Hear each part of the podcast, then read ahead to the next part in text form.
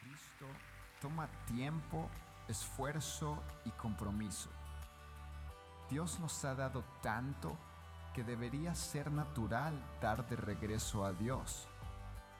Hay muchas maneras de dar de regreso a Dios, a través de nuestro tiempo, energía y dinero. Dando nuestros primeros frutos a Dios es una manera de darle gracias por todo lo que Él ha hecho por nosotros. El dar nuestros diezmos y ofrendas es una muestra de que Dios es una prioridad de nuestras vidas. Y cuando damos de regreso a Dios, comenzamos a vivir para un cambio. Pues nuevamente buenas tardes a todos los que nos acompañan en este auditorio. Muchas gracias por estar aquí. Y antes de que entre al mensaje de esta tarde, quiero tomar un momento para hacer algo especial. Y quisiera hacer una oración para cada uno de los chicos que están regresando a la escuela. Ah, queremos orar por cada uno de ellos. Nosotros sabemos que es difícil muchas veces estar en, en las escuelas hoy en día por el tipo de ambiente y las cosas que suceden. Y una de las cosas que nosotros queremos es que cada uno de nuestros hijos, cada uno de los chicos que son parte de esta iglesia puedan ser luz y sal donde Dios les está poniendo a ir a estudiar. Y queremos orar por ellos en un momento. Pero queremos orar también por aquellos que están trabajando en un distrito escolar. A lo mejor algunos de los que están acá son maestros, de hecho tenemos varios de ellos en nuestra congregación.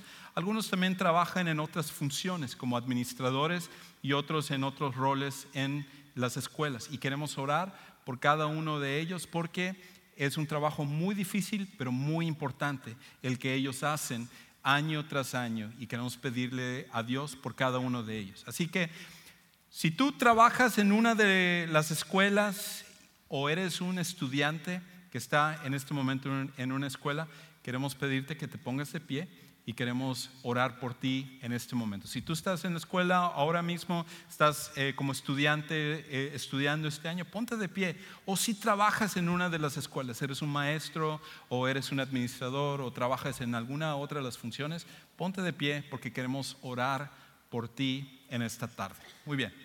Así que vamos a tomar un momento para hacerlo. Inclusive, si usted tiene oportunidad y está alrededor de alguna de estas personas, siéntase en la libertad de poner sus manos alrededor de ellos y vamos a ayudarles a sentir que realmente nos importa lo que pasa en sus vidas y que queremos orar para que Dios esté obrando y trabajando en sus vidas. Así que acérquese a las personas que están parados en este momento. Vamos a ayudarles a sentir el cariño de nuestra iglesia por cada uno de, ellos. No queremos dejar una sola persona que esté parada sin que haya por lo menos una mano en el hombro de las personas que están a nuestro alrededor. ¿Ok?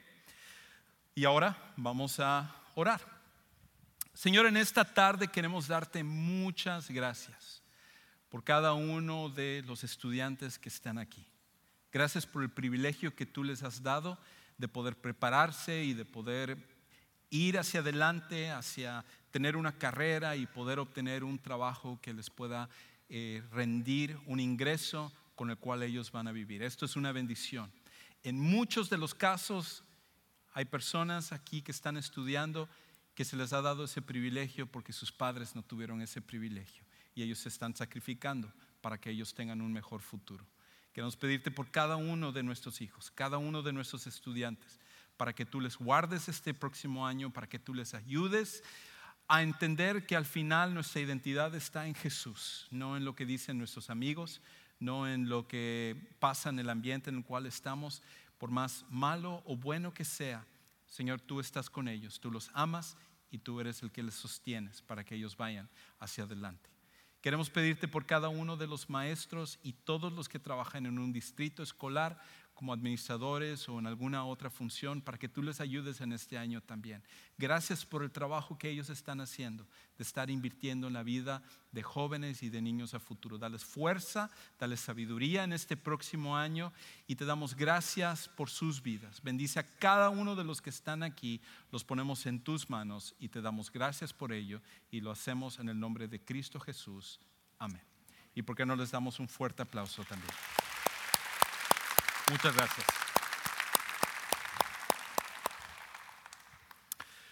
Muy bien, pues ahora sí vamos a entrar al tema de esta tarde. Y dice, dice un dicho que uno nunca debe de hablar acerca de el dinero, de la política y de la religión. Desafortunadamente no escuché eso antes de preparar esta predicación porque voy a hablar acerca de el dinero, la política y la religión en este mensaje. No, no es cierto, voy a hablar acerca de el dinero nada más. Así que no tiene que, de qué preocuparse. Pero la razón por la cual esto tiende a ser un tema controversial para, para muchas personas cuando se habla acerca de asuntos de dinero es porque eso tiende a ser un área que normalmente nosotros creemos que está completamente separado de Dios. Y cuando se trata acerca de las cosas de Dios, eso son los domingos, esa es la iglesia, eso tiene que ver con otras áreas. Pero cuando se trata del área de nuestras finanzas, ese es un área que está completamente separado de Dios y a Dios pues realmente no le interesa eso y tampoco debe de meterse en lo que son nuestras finanzas. Pero la realidad es que si nosotros deseamos el cambio del cual hemos venido hablando durante las últimas semanas. Un cambio de vida genuino en nuestra vida, un cambio de vida que sea profundo en nuestra vida, eso también tiene que afectar el área de nuestras finanzas, el área de nuestras finanzas. Y por eso en esta tarde quiero hablar acerca de dar de regreso a Dios, el hecho de que nosotros demos de regreso a Dios. Entonces, nosotros hemos estado utilizando un acrónimo Ah, y toda esta serie está basada en cada una de las letras de este acrónimo, en el cual hablamos acerca del cambio, y de hecho el acrónimo es cambio. Y, si se acuerda, eh, en cada semana nosotros hemos estado tocando cada uno de los puntos de este acrónimo, y, y el acrónimo habla acerca de diferentes maneras en las cuales nosotros podemos saber que está habiendo un cambio en nuestra vida. Nosotros lo llamamos los indicadores de cambio. Y cada indicador muestra un área donde cuando nosotros los sometemos a Dios, empieza a haber un cambio en nuestra vida. Y cada uno de estos indicadores nosotros lo hemos sacado de la Biblia y, hemos visto que estos seis están presentes en la vida de las personas cuando está habiendo un cambio. Entonces la primera semana hablamos acerca de, número uno, compromete eh, su vida con Dios y, y su familia. Hablamos, la segunda semana es ayuda a otros a conocer a Dios. La semana pasada hablamos acerca de que mantiene disciplinas espirituales. Y hoy vamos a hablar acerca de esta letra B, que es busca dar de regreso a Dios. Y cuando hablamos acerca de dar de regreso a Dios, esto habla específicamente acerca de nuestra, nuestro dinero, de nuestras finanzas. Y la Biblia tiene bastante que decir con respecto a este tema. Tiene bastante que decir con respecto al tema de nuestro, nuestras finanzas y nuestro dinero.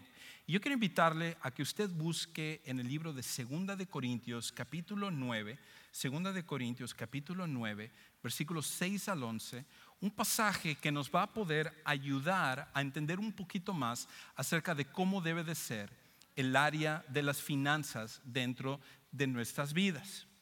Porque la realidad es que nosotros vivimos en un tiempo y en una sociedad donde se nos dice que, las finanzas y el dinero debe de ir cada vez en crecimiento, nosotros debemos de, poder tener cada vez más eh, dinero para poder eh, tener más de lo que nosotros queremos.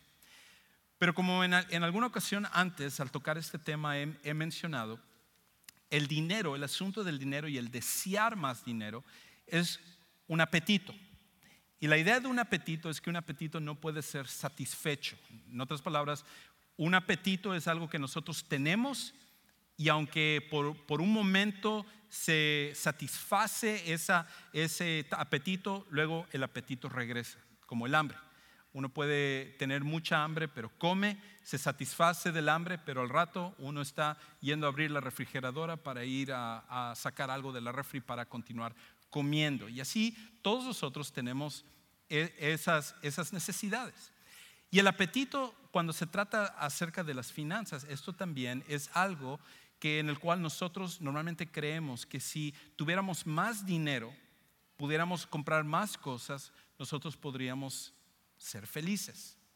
Inclusive hay una famosa cita de John Rockefeller, que fue uno de los primeros billonarios que había en los Estados Unidos, y John Rockefeller en una ocasión le preguntaron, ¿cuánto es lo suficiente? O sea, ¿qué cantidad es lo suficiente? Cuando uno llega a un millón de dólares, 100 millones de dólares, un billón de dólares, ¿cuál es la cantidad en la cual uno ya se siente completamente satisfecho de que uno ya no necesita más dinero? Y la respuesta de John Rockefeller fue muy interesante porque lo que él respondió a esa, a esa pregunta fue esto, solo un poco más. Esa es la cantidad suficiente. ¿Cuál, es la cantidad suficiente? Él dijo, solo un poco más. En otras palabras, nunca llegamos a esa cantidad. Tú piensas, oh, si yo simplemente ganara tanto dinero, yo sé que con eso sería suficiente. Llegas a esa cantidad y resulta que no era suficiente. En realidad era poco más que eso. Y luego aspiras a ir creciendo cada vez más. Y cada vez que llegas a esa cantidad, resulta que la satisfacción que tú pensabas que ibas a obtener al obtener esa cantidad, no llega a esa satisfacción. Y hasta las personas que son millonarias y billonarios tienen esa misma forma de sentirse.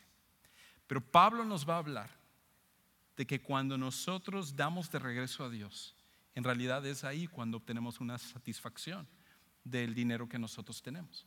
Que cuando nosotros damos de regreso a Dios, en realidad es ahí cuando empezamos a entender el propósito por el cual Dios nos ha dado los recursos que tenemos y el dinero que nosotros tenemos.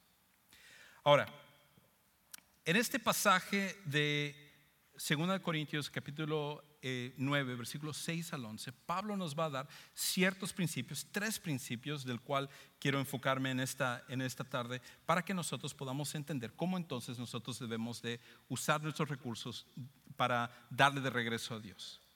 Escucha lo que dice el versículo 6.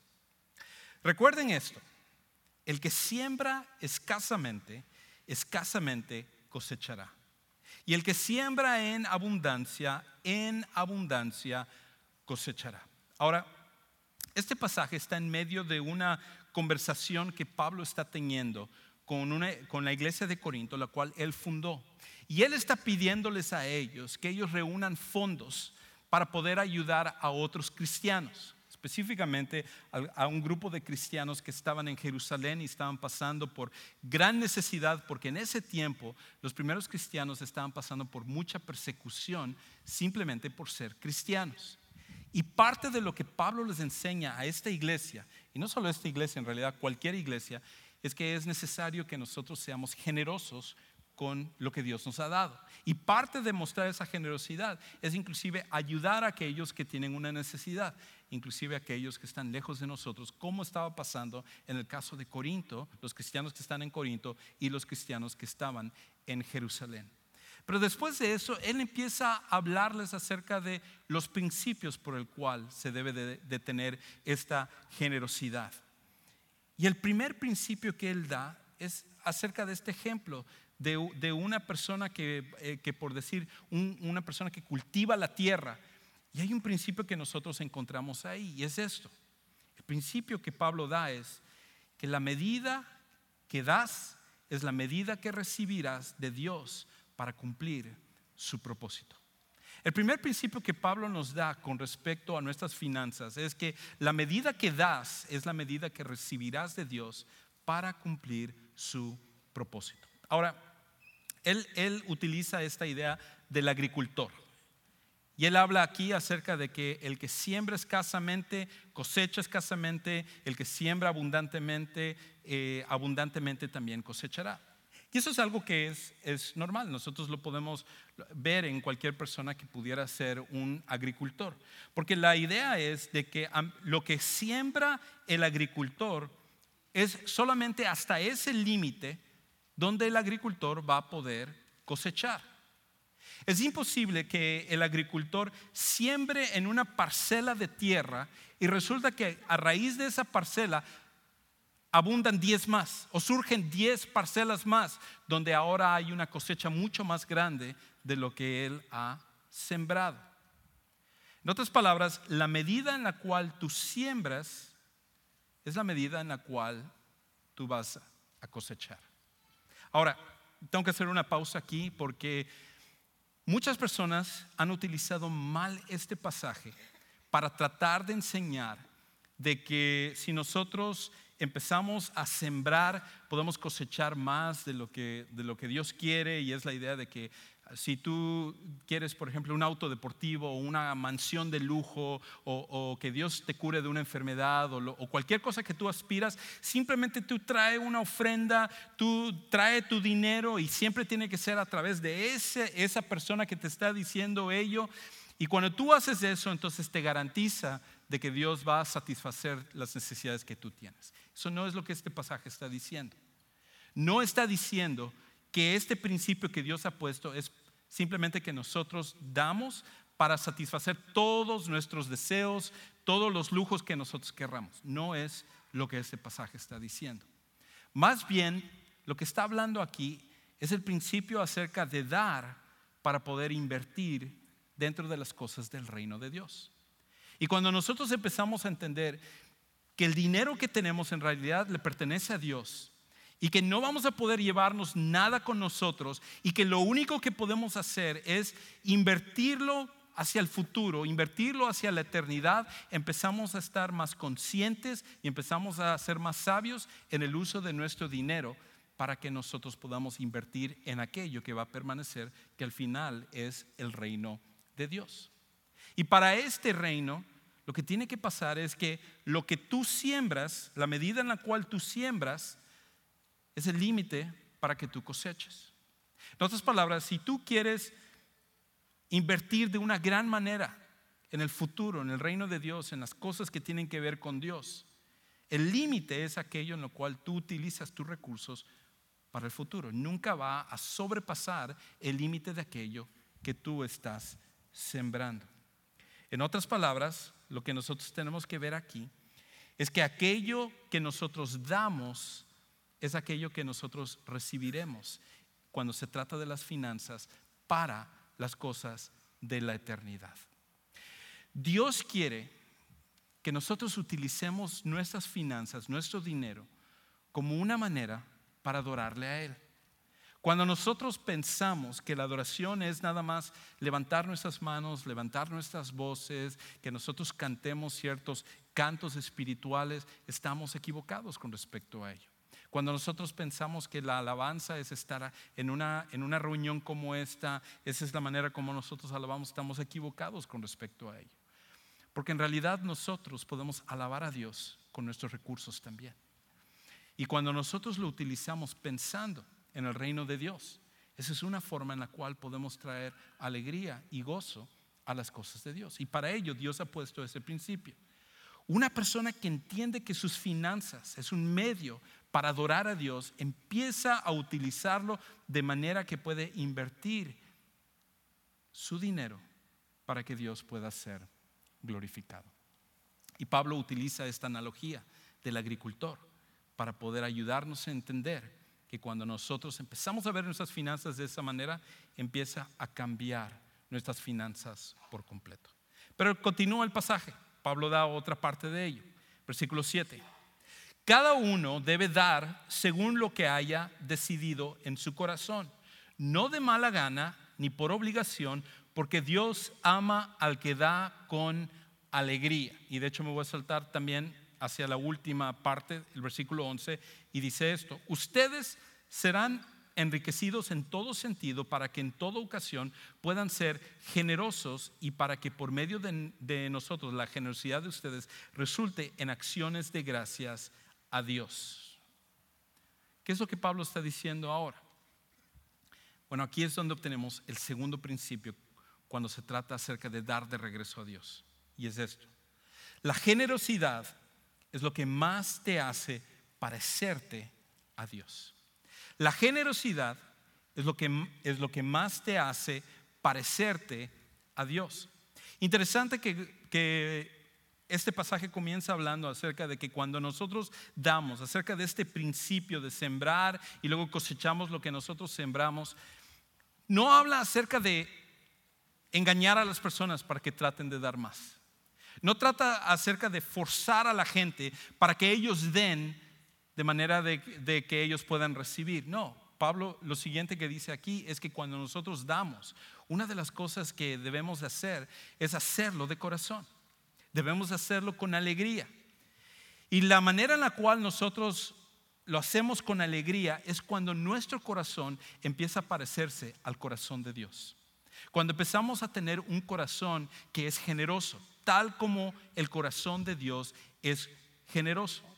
Cuando tú eres generoso, no te tienen que obligar a tener que dar lo que tú tienes, porque tu corazón mismo te va llevando a dar lo que tú tienes. Cuando tú eres generoso, no te tienen que poner reglas, ni te tienen que decir cómo utilizar las cosas que tú tienes o el dinero que tú tienes, porque cuando tú eres generoso, tu corazón de generosidad empieza a ver las cosas como un instrumento para que tú puedas empezar a servir a Dios.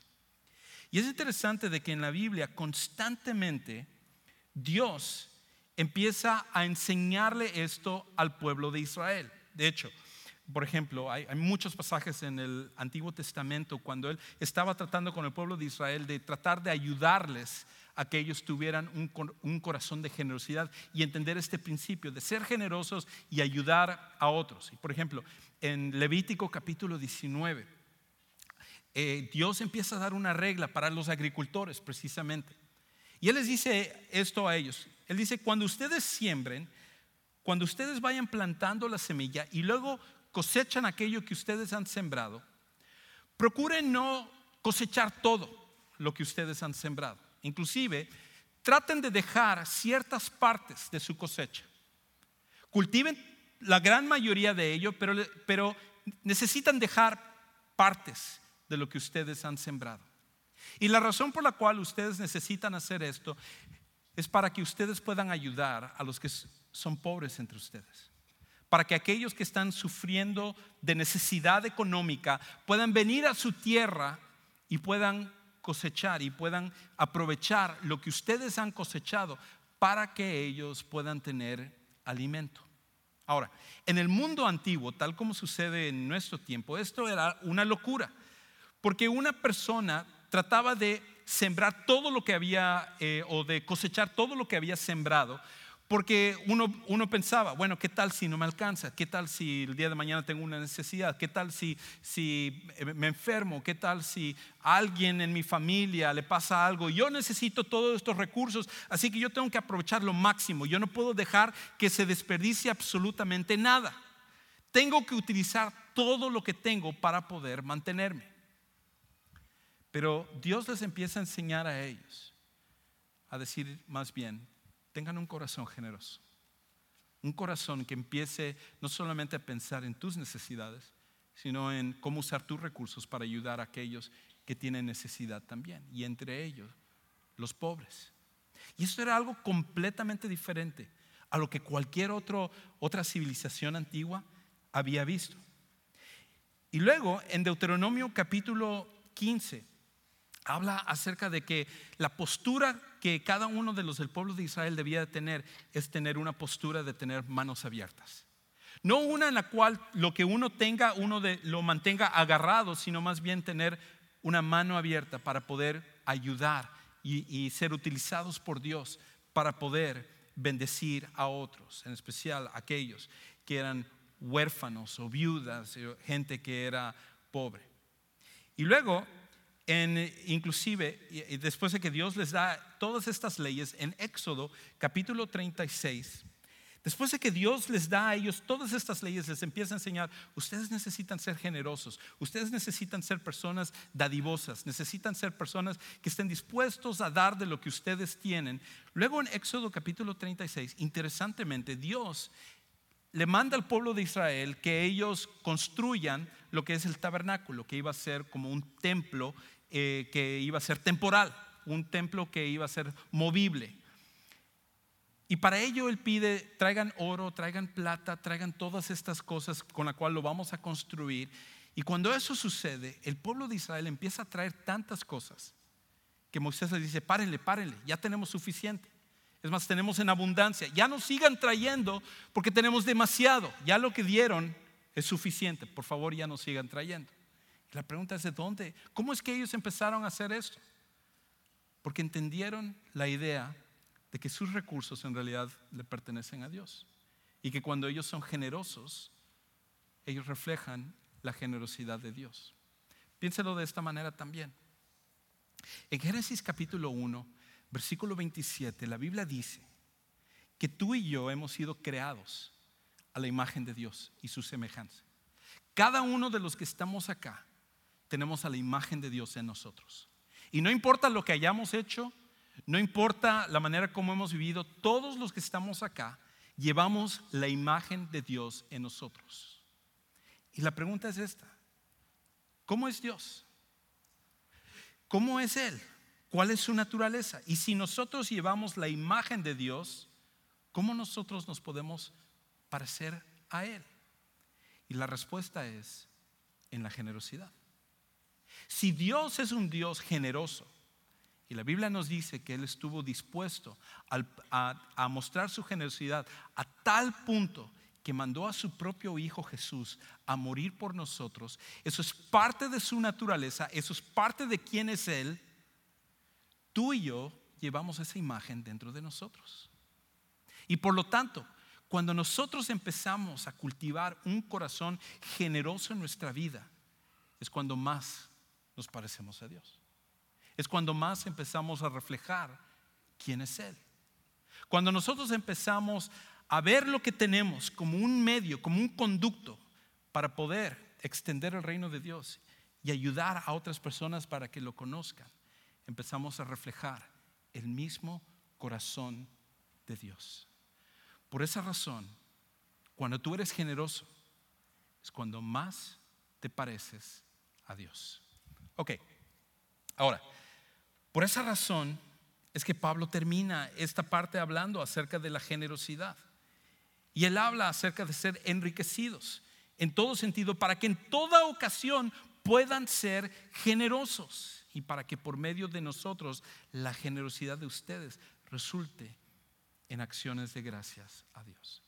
Nunca vas a encontrar mayor satisfacción en tu vida, en especial en el área de las finanzas, hasta que tú entiendes que necesitas tener un corazón de generosidad. Porque cuando tienes ese corazón de generosidad, es cuando más reflejas el corazón de Dios. Ahora, hay un tercer principio más que Pablo comparte aquí, el último principio que vamos a, ver en esta, en esta tarde. Y tiene que ver con respecto al temor de dar. Porque, porque cuando hablamos acerca de esto, la realidad es de que si tú y yo tenemos que usar nuestras finanzas para Dios y tenemos que ayudar a otros, en especial para que conozcan de Dios y todo, ¿qué sucede con nosotros? Ese es el mayor temor que nosotros tenemos. Si yo doy, ¿cómo sé que yo voy a tener suficiente para mí? Si yo doy, ¿cómo sé que mis necesidades van a ser satisfechas? Las mías y la de mi familia. Por esa razón prefiero quedarme con todo lo que yo pueda tener para asegurarme de que yo no pase necesidad el día de mañana. Y esto es algo que probablemente está más inculcado en nosotros los hispanos, porque nosotros venimos de lugares donde hay mucha, mucha necesidad.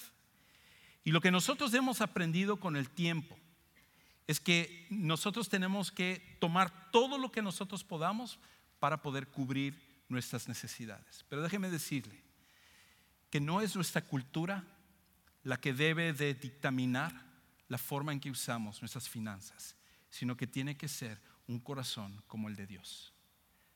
Es un corazón de generosidad lo que debe de ayudarnos a conducir la manera en la cual nosotros utilizamos nuestros recursos y la manera en la cual nosotros disipamos sobre todo ese temor es con este siguiente principio y es esto. Puedes dar porque Dios se compromete a encargarse de tus necesidades. Puedes dar porque Dios se compromete a encargarse de tus necesidades. La razón por la cual nosotros podemos ser generosos es porque ese mismo Dios que es generoso, Él se compromete a cubrir lo que son nuestras necesidades. Ahora, note que dije ahí necesidades. No dije el crucero de Disney que usted está considerando, que a usted le gustaría tomar. No estoy hablando acerca de los lujos, estoy hablando acerca de las necesidades. Y escuche lo que dice Pablo, continuando con este pasaje, versículo 8.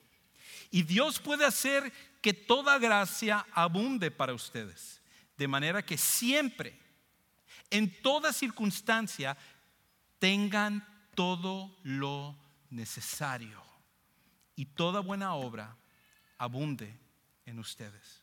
Como está escrito, repartió sus bienes entre los pobres, su justicia permanece para siempre.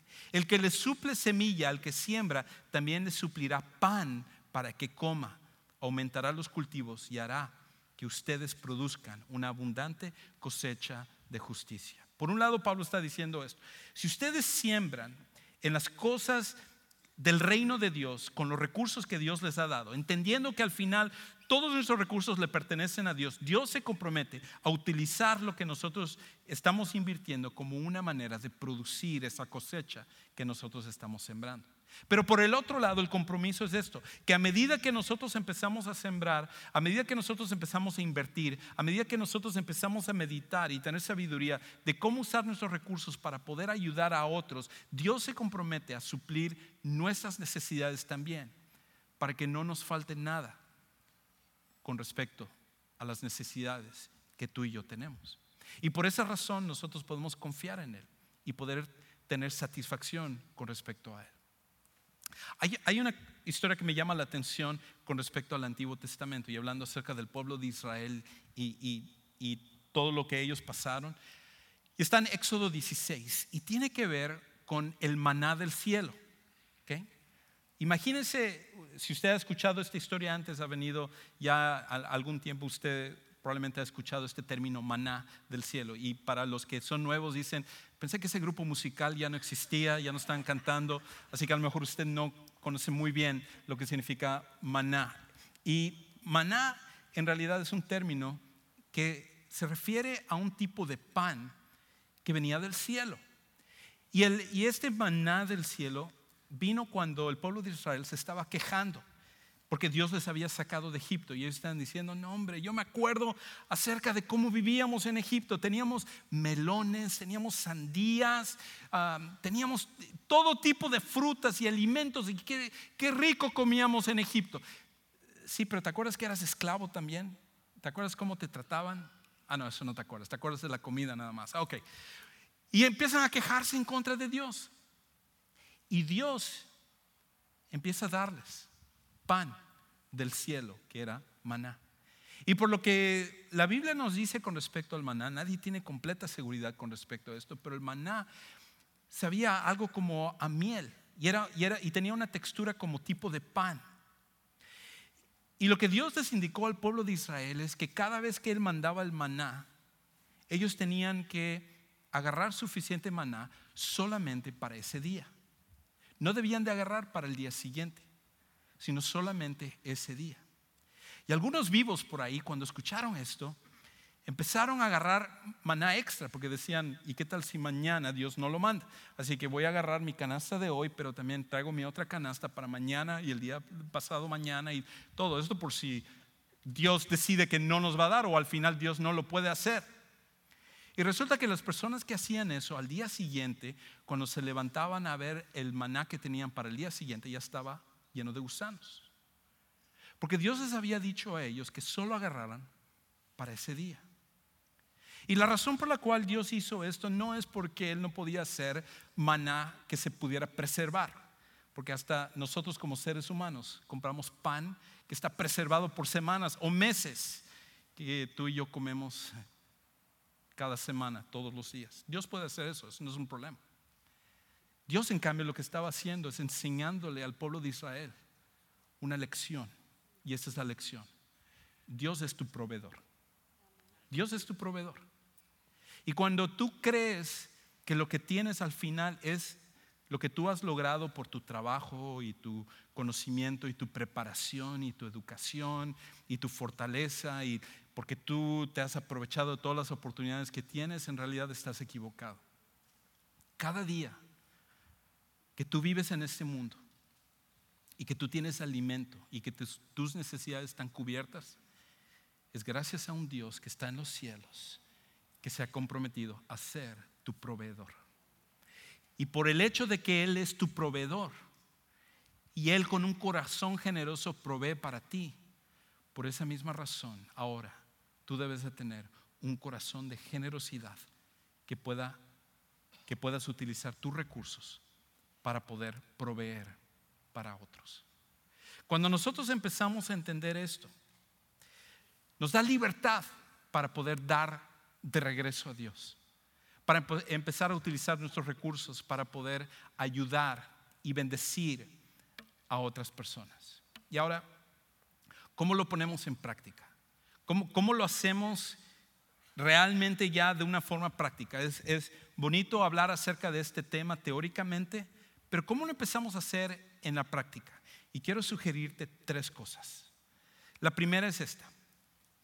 Pídele a Dios que te dé un corazón generoso. Pídele a Dios que te dé un corazón generoso. El problema con respecto al uso de nuestras finanzas no es de que tenemos muy poco de lo que Dios nos ha dado. No, si yo tuviera más dinero, yo entonces daría y lo utilizaría para las cosas de Dios y para que la gente conozca de Dios, pero yo, yo gano demasiado poco. No, no, no, el problema no es con tus finanzas. Porque en una ocasión Jesús alabó a una viuda que trajo lo poco que ella tenía, pero que lo hizo con un corazón de gran generosidad, porque estaba dando prácticamente todo lo que ella tenía, confiando en que Dios iba a proveer para ella. Y Jesús alabó a esa viuda de una gran manera.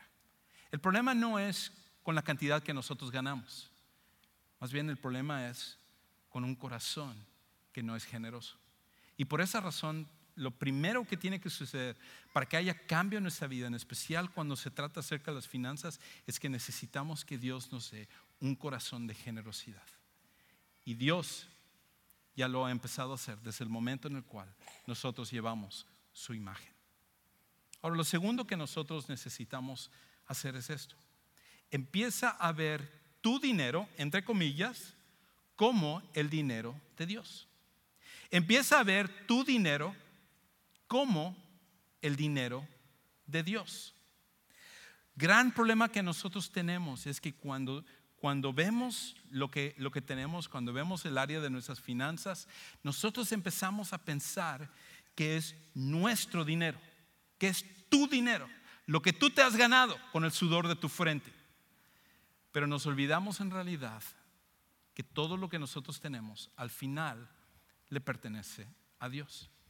Y, por esa razón, una de las, de las cosas que nosotros queremos es que cada uno de nosotros desarrollemos ese corazón generoso y sucede con empezar a ver nuestro dinero como en realidad el dinero que le pertenece Ahora, el tercer paso y el último paso para que esto se dé es lo siguiente.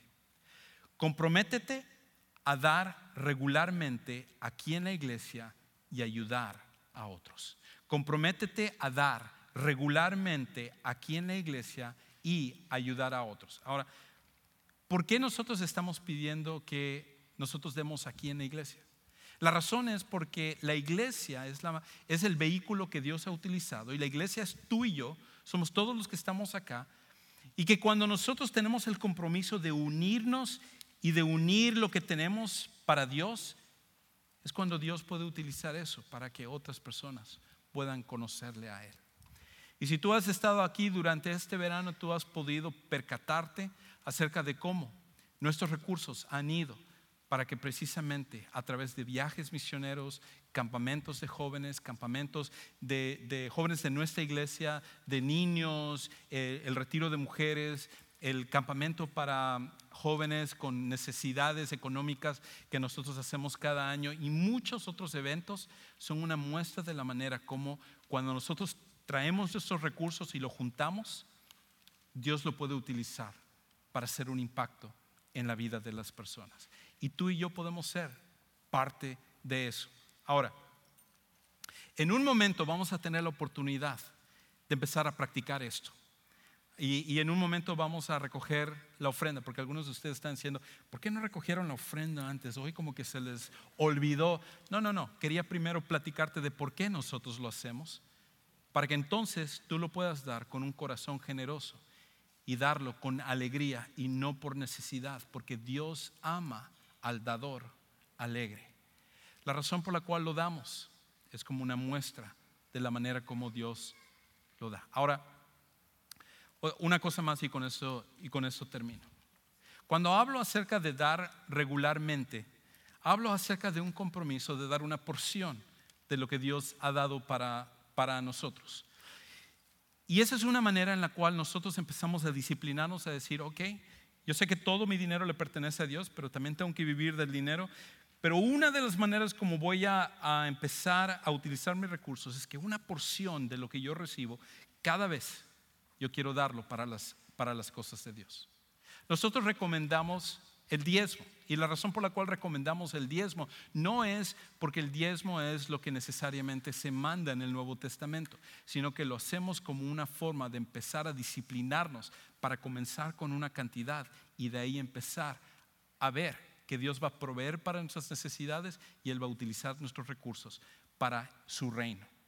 Y por esa razón, para, para algunos eh, de nosotros comenzamos con el diezmo pero poco a poco vamos creciendo en cuanto es lo que nosotros le damos a Dios. En nuestra iglesia nosotros no sabemos quién da y quién no da, porque al final esto es un asunto voluntario de cada persona, pero lo que sí es, es que es un requisito para que pueda haber cambio en nuestras vidas. Si nosotros no damos, nunca podrá haber un cambio real y genuino y un crecimiento espiritual en nuestra vida. Y hasta mi esposa yo y mi familia, que nosotros somos pastores acá, lo primero que hemos decidido hace varios años es que lo primero que hacemos es apartar la porción que le pertenece a Dios. Y continuamos haciendo esto y hemos visto cómo Dios siempre provee para nuestras necesidades, porque Dios es un Dios generoso. Así que voy a, lo que vamos a hacer es que vamos a tener un canto con Héctor. Y voy a, pedir a las personas que van a, levantar la ofrenda a que ellos se vayan preparando para lo que es la ofrenda. Y mientras que este, mientras que este canto eh, empieza, yo quiero que tú empieces a orar y empieces a preparar tu corazón para empezar a dar, no solo hoy, sino cada semana, con un corazón de generosidad. Haz este tiempo como un tiempo de oración donde tú prepares tu corazón para ello. Y voy a pedir a Héctor ahora que él nos dirija a través de este canto.